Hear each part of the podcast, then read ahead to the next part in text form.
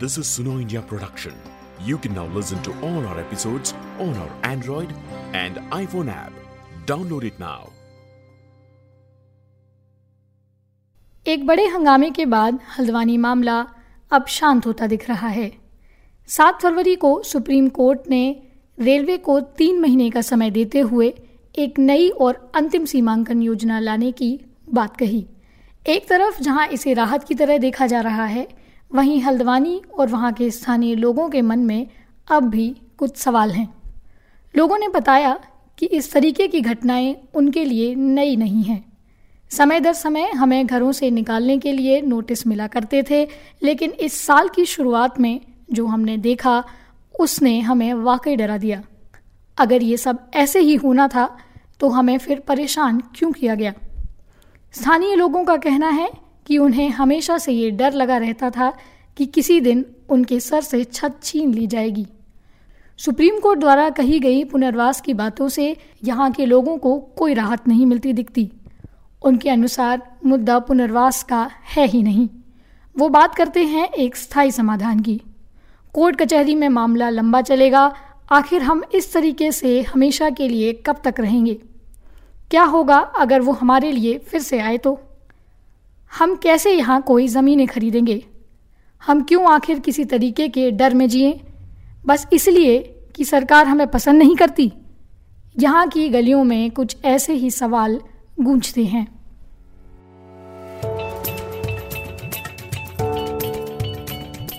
नमस्कार, मैं स्नेहा रिछारिया सुनो इंडिया का ये एपिसोड आपके बीच लेकर आई हूँ। इस एपिसोड में हम हल्द्वानी के बनभूलपुरा इलाके में बीस दिसंबर को दिए गए हाई कोर्ट के निष्कासन के आदेश को समझने की कोशिश करेंगे।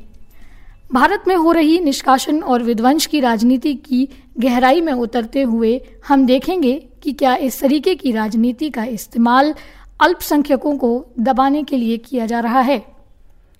आइए मामले के पीछे की राजनीति को और इसकी वैधानिकता को समझते हैं। साथ ही ये भी समझते हैं कि यहाँ के लोग रोजगार, आवास और शिक्षा जैसे मूलभूत मसलों पर क्या सोचते हैं। हल्द्वानी निष्कासन के आदेश ने मीडिया का ध्यान अपनी तरफ खींचा, विशेष रूप से इसलिए क्योंकि इस भारी आबादी वाले इलाके में ज़मीन के मालिकाना हक के लिए कानूनी लड़ाई लड़ी जा रही थी और साथ में लोगों को अपने घरों को खाली करने के लिए सात दिन का नोटिस दिया गया था।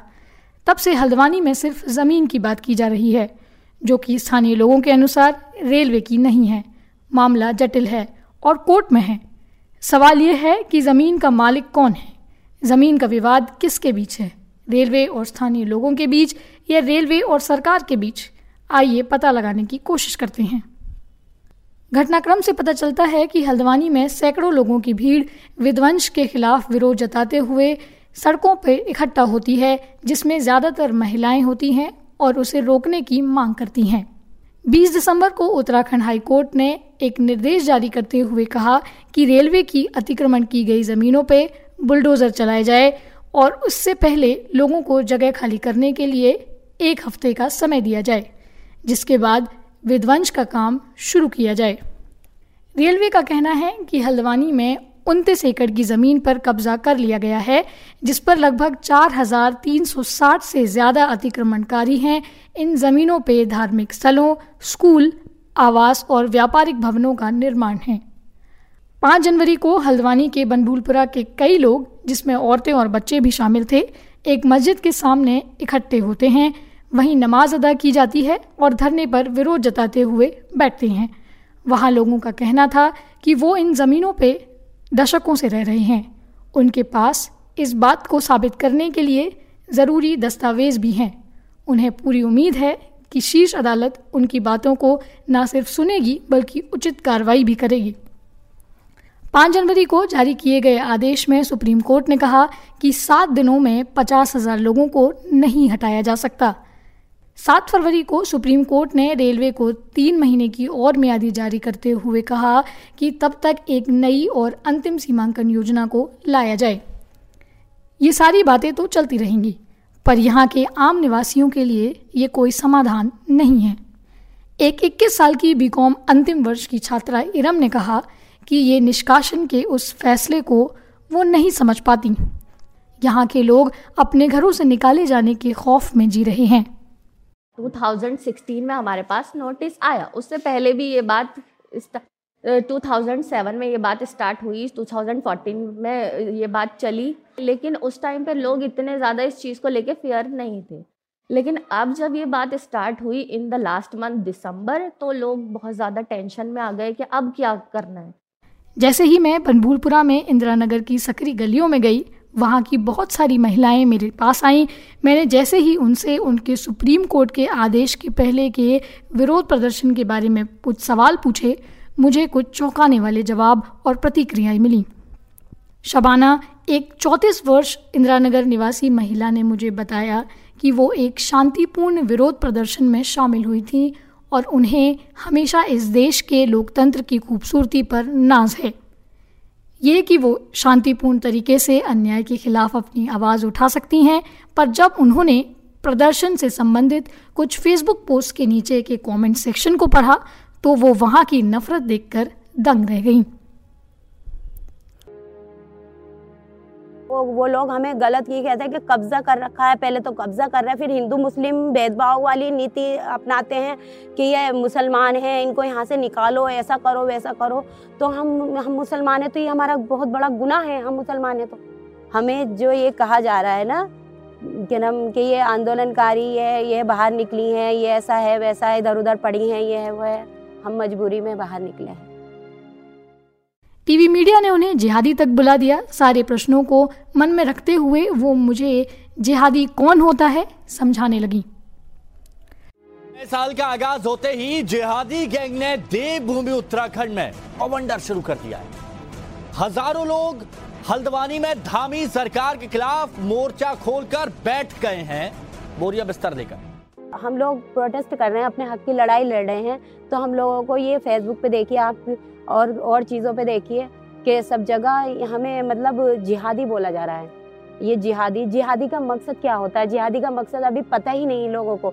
जिहादी का मकसद है स्ट्रगल करना, वो जो हम अपने हक की लड़ाई लड़ रहे हैं यही होता है जिहादी, और इससे अलावा कोई मतलब नहीं होता। हक की लड़ाई लड़ने के लिए आप हमें जिहादी बोल रहे, जिहादी को आप गलत व्याख्या कर रहे हो। वहीं बगल के एक पुल को पार करते हुए मैं मोहम्मद यूसुफ से मिली, जो कि एक वरिष्ठ अधिवक्ता और इस मामले के एक याचिकाकर्ता भी हैं।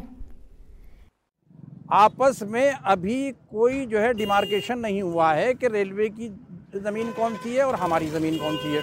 उसको ऑनरेबल हाई कोर्ट ने रिजेक्ट कर दिया। तब खुद राज्य सरकार दो हज़ार सत्रह में ऑनरेबल सुप्रीम कोर्ट के में गई और वहाँ ऑनरेबल सुप्रीम कोर्ट ने एक डायरेक्शन किया कि ये मामला पीपी एक्ट का है, public premises eviction from unauthorised occupant, इसलिए उसको उस तरीके से देखा जाना होगा। जिस पीपी अधिनियम का उल्लेख यूसुफ ने किया वो एक ऐसा अधिनियम है जिसे उन्नीस सौ इकहत्तर में पारित किया गया था। ये एक ऐसा अधिनियम है जो सार्वजनिक परिसरों के अनधिकृत कब्जेदारों की बेदखली के लिए इस्तेमाल किया जाता है। इस अधिनियम का भाग पाँच ऐसे सार्वजनिक परिसरों का कब्जा लेने की बात करता है जो अनधिकृत कब्जे में हैं। प्रॉपरली हर एक को पर्सन टू पर्सन, जिनको जो नाजायज कब्जेदार कहा जाता है, उनको हर एक को नोटिस स्पेसिफिकली देना होगा और उस नोटिस के उस नोटिस के बाद उनको जो है इविक्शन की कार्रवाई जो है अकॉर्डिंग टू लॉ करनी होगी। तब जो है रेलवे रेलवे ने जो आईजट नगर जो इसके जिसके अंडर में यह आता है, वहाँ स्टेट ऑफिसर जो मंडलीय इंजीनियर होते हैं, उन्होंने सेक्शन फोर पीपी एक्ट के तहत नोटिस दिया। नोटिस में बड़ा क्लियर है, जो जो सेक्शन फोर है वो बहुत स्पष्ट ये कहता है कि पहले स्टेट ऑफिसर ये असरटेन करेगा कि वो प्रॉपर्टी रेलवे की है, लेकिन ऐसा कुछ नहीं। उन्होंने कहा आई हैव एन ओपिनियन, सिर्फ कैसे, क्या रिसोर्सेज हैं, क्या सोर्सेज हैं, क्या कोई क्वेरी किया गया, क्या कोई सर्वे किया गया, ऐसा कुछ नहीं था। सिर्फ एक नोटिस जो एक प्रेस्क्राइब फॉर्म होता है, एक उस उस फॉर्म को पर जो है वो नोटिस सब दे दिए गए, जो लगभग साढ़े चार हज़ार लोगों के थे। उन्नीस सौ इकहत्तर के इस अधिनियम के अनुसार संबंधित सभी व्यक्तियों को अलग अलग नोटिस जारी किए जाने चाहिए, जो कि यूसुफ के अनुसार इस मामले में नहीं किए गए। इंडिविजुअली देना होगा स्पेसिफिकली प्रिस्क्राइब करना होगा, नंबर एंड बाउंड्रीज देना होंगी, ऐसा कुछ नहीं, बल्कि ये किया उन्होंने इलेक्ट्रिसिटी डिपार्टमेंट के लोगों को अपने साथ रखकर जो इलेक्ट्रिसिटी बिल थे उनको देख करके नोटिस जारी कर दिए गए। और इससे तब ये पता चला कि जो इलेक्ट्रिसिटी बिल थे वो पता ये चला उस आदमी की दस साल पहले डेथ हो चुकी है और वो उस हिसाब से उन्होंने वो इलेक्ट्रिसिटी बिल जारी कर दिए। जब हम ऑब्जेक्शन फाइल किया उसके बाद फिर हमने जो है जो इविक्शन अपील फाइल की, पता ये चला उस आदमी की तो दस साल पहले डेथ हो चुकी है। यूसुफ ने बताया कि सभी कथित अनधिकृत लोगों को एक ही नोटिस दिया गया, उनके खिलाफ हाईकोर्ट के आदेश आने से पहले व्यक्तिगत रूप से नोटिस नहीं दिया गया। देखिए ये लीगल केस लीगल केस बिल्कुल जो है लीगल केस तो दिखाई नहीं देता, ये पॉलिटिकली मोटिवेटेड केस है। ड्यू प्रोसेस तो ड्यू प्रोसेस तो जो जिसको जो एलएचडी ड्यू प्रोसेस कहते हैं, तो एलएचडी ड्यू प्रोसेस जो है वो अकॉर्डिंग टू लॉ जो है वो रेलवे ने भी उसको अडॉप्ट नहीं किया, इसलिए कि पहले तो नोटिस प्रॉपरली नहीं है। दोबारा फिर जो ये कोरोना पीरियड आया, कोरोना पीरियड में इसको पोस्टपोन कर दिया गया और जनरल नोटिस जारी कर दिया गया और उस जनरल नोटिस में कह दिया गया कि अभी चूंकि कोरोना पीरियड है इसलिए जो है हेयरिंग जो है पोस्टपोन की जाती है। लेकिन हेयरिंग कब शुरू कर दी गई और कैसे शुरू कर दी गई उसके बारे में कोई भी नोटिस जारी नहीं किया गया और सब के सारे के सारे मतलब टोटल जो साढ़े चार हज़ार के साढ़े चार हज़ार केस एक्सपर्टी जो है वो डिसाइड कर दिए गए। जो जो लीगल प्रोसेस है वो तो पूरा का पूरा जो है वायलेट हुआ है। उसके बाद अगर देखा जाए तो जो आर्टिकल इक्कीस ऑफ कॉन्स्टिट्यूशन ऑफ इंडिया है वो वो तो जी जिंदगी जीने का अधिकार देता है इंसान को, उसका तो टोटल जो है वायलेशन है। मतलब आप कैसे कि कह देंगे कि साहब बुलडोज़र चल जाएगा और सबको हम खदेड़ कर रख देंगे। अगर मतलब अगर ये ये ये ये प्रिज्यूम भी कर रहे हैं कि वो रेलवे की प्रॉपर्टी है, मेरी मैं तो कहता हूँ कहीं भी, मैं तो शुरू से ही कहता हूँ कि रेलवे की प्रॉपर्टी नहीं है। रेलवे पहले ये बात मतलब जहाँ पीपी एक्ट में रेलवे पहले ये इस्टेब्लिश करेगा कि प्रॉपर्टी उसकी है, वो कहीं भी ये इस्टेब्लिश नहीं कर सका है कि वो रेलवे की प्रॉपर्टी है। सवाल एक बात ये कही जाती है कि साहब पिछली सरकार अगली सरकार, सरकार पिछली अगली नहीं होती। एक कॉम्पिटेंट पर्सन जो सेक्रेटरी है सरकार का, जो राज्य सरकार का सेक्रेटरी है, वो दो हज़ार सोलह में ऑन ओथ हाई कोर्ट में कहता है कि हमारे और रेलवे के बीच डिस्प्यूट है और अभी हमारा डिमार्केशन नहीं हुआ है। तो अब ये कह करके कि पिछली सरकार थी या अगली सरकार थी या वो ये, ये वो कांग्रेस की सरकार थी या ये बीजेपी की सरकार है, सरकार ने नहीं सरकार नहीं सर, सर, किसी उसकी पार्टी की सरकार नहीं, एक जो है स्टेट का जिम्मेदार ऑफिसर जो कि सेक्रेटरी है वो अपना जो है ऑन ऑथ ये कहता है कि ये अभी हमारे बीच में डिस्प्यूट है। जैसे ही मैं हल्द्वानी स्टेशन पहुंची, मुझे किसी ने बताया कि पटरी के ठीक उस तरफ राज्य अल्पसंख्यक आयोग के उपाध्यक्ष मजहर नईम नवाब रहते हैं। मैं उनके पास रेलवे की सीमांकन योजना का प्रश्न लेकर गई, जिसे अभी थोड़ी देर पहले एडवोकेट यूसुफ ने उठाया था। नवाब ने मुझे बताया कि इस योजना को तत्कालीन कांग्रेस सरकार ने सहमति दी थी। साथ ही उन्होंने ये भी बताया कि इस मामले में सत्तारूढ़ बीजेपी ने क्यों कोई हस्तक्षेप नहीं किया। दो हज़ार बारह में कोर्ट ने एक आदेश करा कि इसका एक बार सीमांकन करा लिया जाए। वो सीमांकन की कार्रवाई जिला अधिकारी को पत्र लिखा, जिला अधिकारी को निर्देश किया गया कि आप इसकी सीमांकन की प्रक्रिया शुरू कीजिए। उसमें सीमांकन की प्रक्रिया जब शासन से अनुमति मिली दो हज़ार सोलह से वो शुरू हुई और दो हज़ार सत्रह में वो सीमांकन पूर्व वित्त मंत्री कांग्रेस की उस समय इंदिरा हृदयेश थी, उन्होंने खड़े होकर के वो सीमांकन करवाया। और जब राज्य सरकार ये कह रही है कि ये सीमांकन ठीक है, उस समय की राज्य सरकार, तो रेलवे क्यों नहीं अपना दावा करेगी? वही डिमार्केशन पर आदेश सुप्रीम हाई कोर्ट ने किया था। ये पूछे जाने पर कि हल्द्वानी में विरोध प्रदर्शन होने पर भी सरकार द्वारा किसी तरह की मध्यस्थता क्यों नहीं की गई, उन्होंने मुझे बताया कि क्षेत्र के लोग भाजपा पर भरोसा नहीं करते, इसलिए भाजपा भी उन जगहों पर हस्तक्षेप नहीं करती जहां लोग उनके पक्ष में नहीं हैं। ताकतवर वो आदमी होता है जिसको आम जनता वोट देती है, वो उसके नजदीक होता है, क्योंकि यहाँ के लोग कांग्रेस पे ज्यादा विश्वास करते थे और कांग्रेस के ज्यादा नजदीक थे और वो भारतीय जनता पार्टी को कांग्रेस ने जो एक घोल ये पिलाया था, जो एक जहर भवाया था मुस्लिम समाज के बीच में कि भारतीय जनता पार्टी आपकी दुश्मन है, इसलिए भारतीय जनता पार्टी से न संपर्क सरकार से किया किसी ने, किसी व्यक्ति ने, और इसलिए सरकार ने भी कोई कदम आगे नहीं बढ़ाया। पूरा हल्द्वानी भूमि अतिक्रमण का मामला यूं तो रेलवे और आम निवासियों के बीच की लड़ाई दिखती है, पर तकनीकी रूप से जब देखते हैं तो पता चलता है कि सरकार भी इसमें उतनी ही भागीदार है जितनी रेलवे और एक आम निवासी। देखिए, लोग कौन लड़ रहे हैं, आज पीआईएल किसने डाली सुप्रीम कोर्ट में, आप बताइए। तैंतालीस सौ पचास मकान रेलवे की जद में आए और रेलवे ने तैंतालीस सौ लोगों का मामला सुन करके और एक तरफा जो है खारिज कर दिया। अब अपील में कितने लोग गए ये सोचने का विषय है, साढ़े छः सौ लोग, सात सौ लोग। बाकी लोग कहाँ हैं जिन्होंने अपील नहीं की? और जो सुप्रीम कोर्ट में पीआईएल जनहित में डाली गई है वो किसने डाली? वो कांग्रेस के विधायक ने डाली। तो बेनिफिशियर कौन हो गया? उस जनता का बेनिफिशियर कौन बनने की कोशिश कर रहा है? उन वोटरों का बेनिफिशियर कौन बन रहा है? ये निस्तारण करने का मामला नहीं है, इसको घुमाने का है। इसको जितना लिंगर होनो, ये मुद्दा जिंदा रहना चाहिए, वोट जिंदा रहने चाहिए। मैं चाहता हूं कि यहाँ की जनता, यहाँ के जो बुद्धिजीवी लोग हैं, यहाँ की जो इमाम लोग हैं, जो इस प्रोटेस्ट, इस बड़ा प्रोटेस्ट हुआ है, जिनका हिस्सा ये लोग थे, वो आगे आए, सरकार से मध्यस्थता करें। मैं जिम्मेदारी लेता हूं, इसका बहुत बड़ा निस्तारण जल्दी हो जाएगा। नवाब के घर से निकलने के बाद मुझे रेलवे ट्रैक के पास एक सामाजिक कार्यकर्ता अखलाक मिलते हैं। वे हल्द्वानी में निष्कासन की खबरों के बाद पैदा होने वाले माहौल के बारे में बात करते हैं।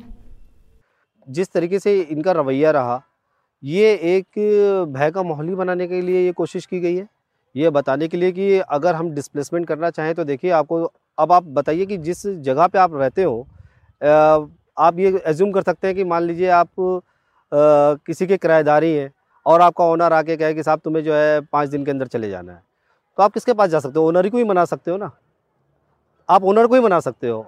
आपका सबसे फर्स्ट जो वो होगा वो आपको ओनर से ही होगा।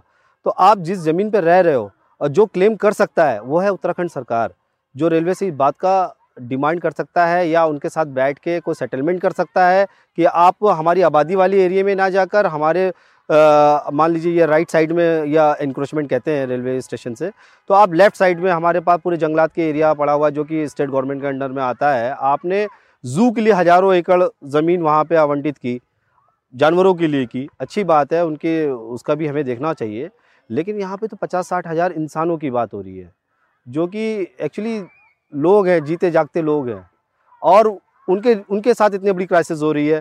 तो आपके पास क्या ये नहीं है कि आप राइट में ना जाके उसी रेलवे से आप सेटलमेंट कर लें कि आप लेफ़्ट साइड में उनको कुछ ज़मीनें दे दें जो वो चाहते हैं?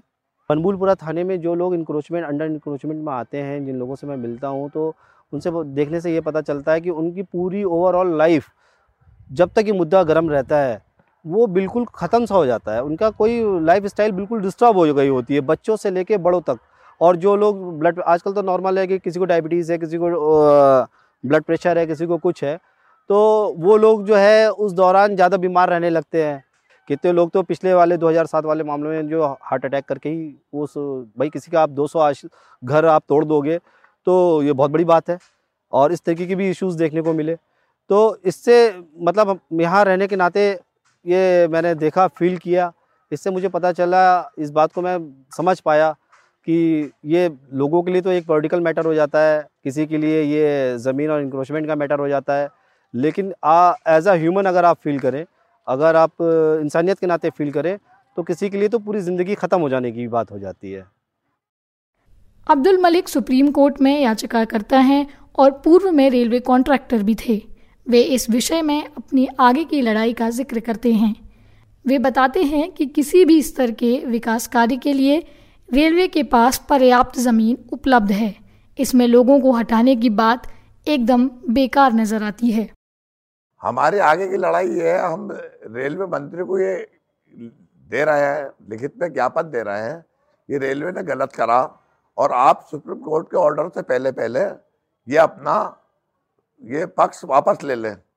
वो क्यों? रेलवे को फिर मुँह की खानी पड़ेगी इसमें, इसलिए मुँह की खानी पड़ेगी। रेलवे के पास तीस एकड़ जमीन है और तीस एकड़ के अंदर वो बैठी हुई है, और साथ में स्टेट ये जो रेल रेलवे चाह रही है हमें एक्सटेंड करना, तो रेलवे एक्सटेंड करने के लिए हम हम हम, हम रेलवे की ज़मीन वाली बता रहे हैं जो एक ज़माने में बयालीस में बह गई थी, जो उसको गजट में मिली थी। असली मालिक जिसके ज़मीन के हैं उस ज़मीन पे यदि वो अपना प्लेटफॉर्म और बड़ा स्टेशन और वो बनाए तो हम ये ये मानते हैं इतना बड़ा स्टेशन बन जाएगा पूरे क्या कहते हैं दिल्ली बम्बे हावड़ा की बराबर स्टेशन बन जाएगा। इतनी जगह रेलवे की खाली पड़ी हुई है अभी वहाँ पर।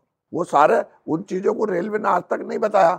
उस जगह पे यदि वो अपना प्लेटफॉर्म बनाए, वो बनाया तो हमारा तो द, द, दस रेलवे लाइन बनने का स्टेशन है वो वो उनके पास पड़ी हुई। ये चीज़ हम सब सुप्रीम कोर्ट को बताएंगे, एफिडेविट के साथ में बताएंगे। तो रेलवे जब रेलवे पे अपनी ज़मीन है ही नहीं तो रेलवे सुप्रीम कोर्ट क्यों कहने लगा भैया ये ये खाली करो या इन्हें पुनर्विरास करो? ये वाला ये वाला सवाल बिल्कुल ही ख़त्म हो जाएगा वहाँ पर। मुख्यधारा की टीवी मीडिया यहाँ के लोगों को अतिक्रमणकारी कहती रही है। ये पूछे जाने पर कि क्या वाकई में कानूनी रूप से ये लोग अतिक्रमणकारी हैं, मलिक कहते हैं कि सन उन्नीस सौ इकहत्तर के बाद से सरकार ने स्थानीय लोगों पर टैक्स लगाना शुरू किया था, जो ये बताता है कि कानूनी रूप से इसे अतिक्रमण नहीं कहा जा सकता। ना, इंक्रोजर नहीं है। देखिए, इंक्रोजर ये सन इकहत्तर से पहले थे। सन इकहत्तर के बाद जब कानून आता, तेईस अगस्त उन्नीस सौ इकहत्तर को कानून आता, उस कानून के बाद ये भूमिधर बन गए।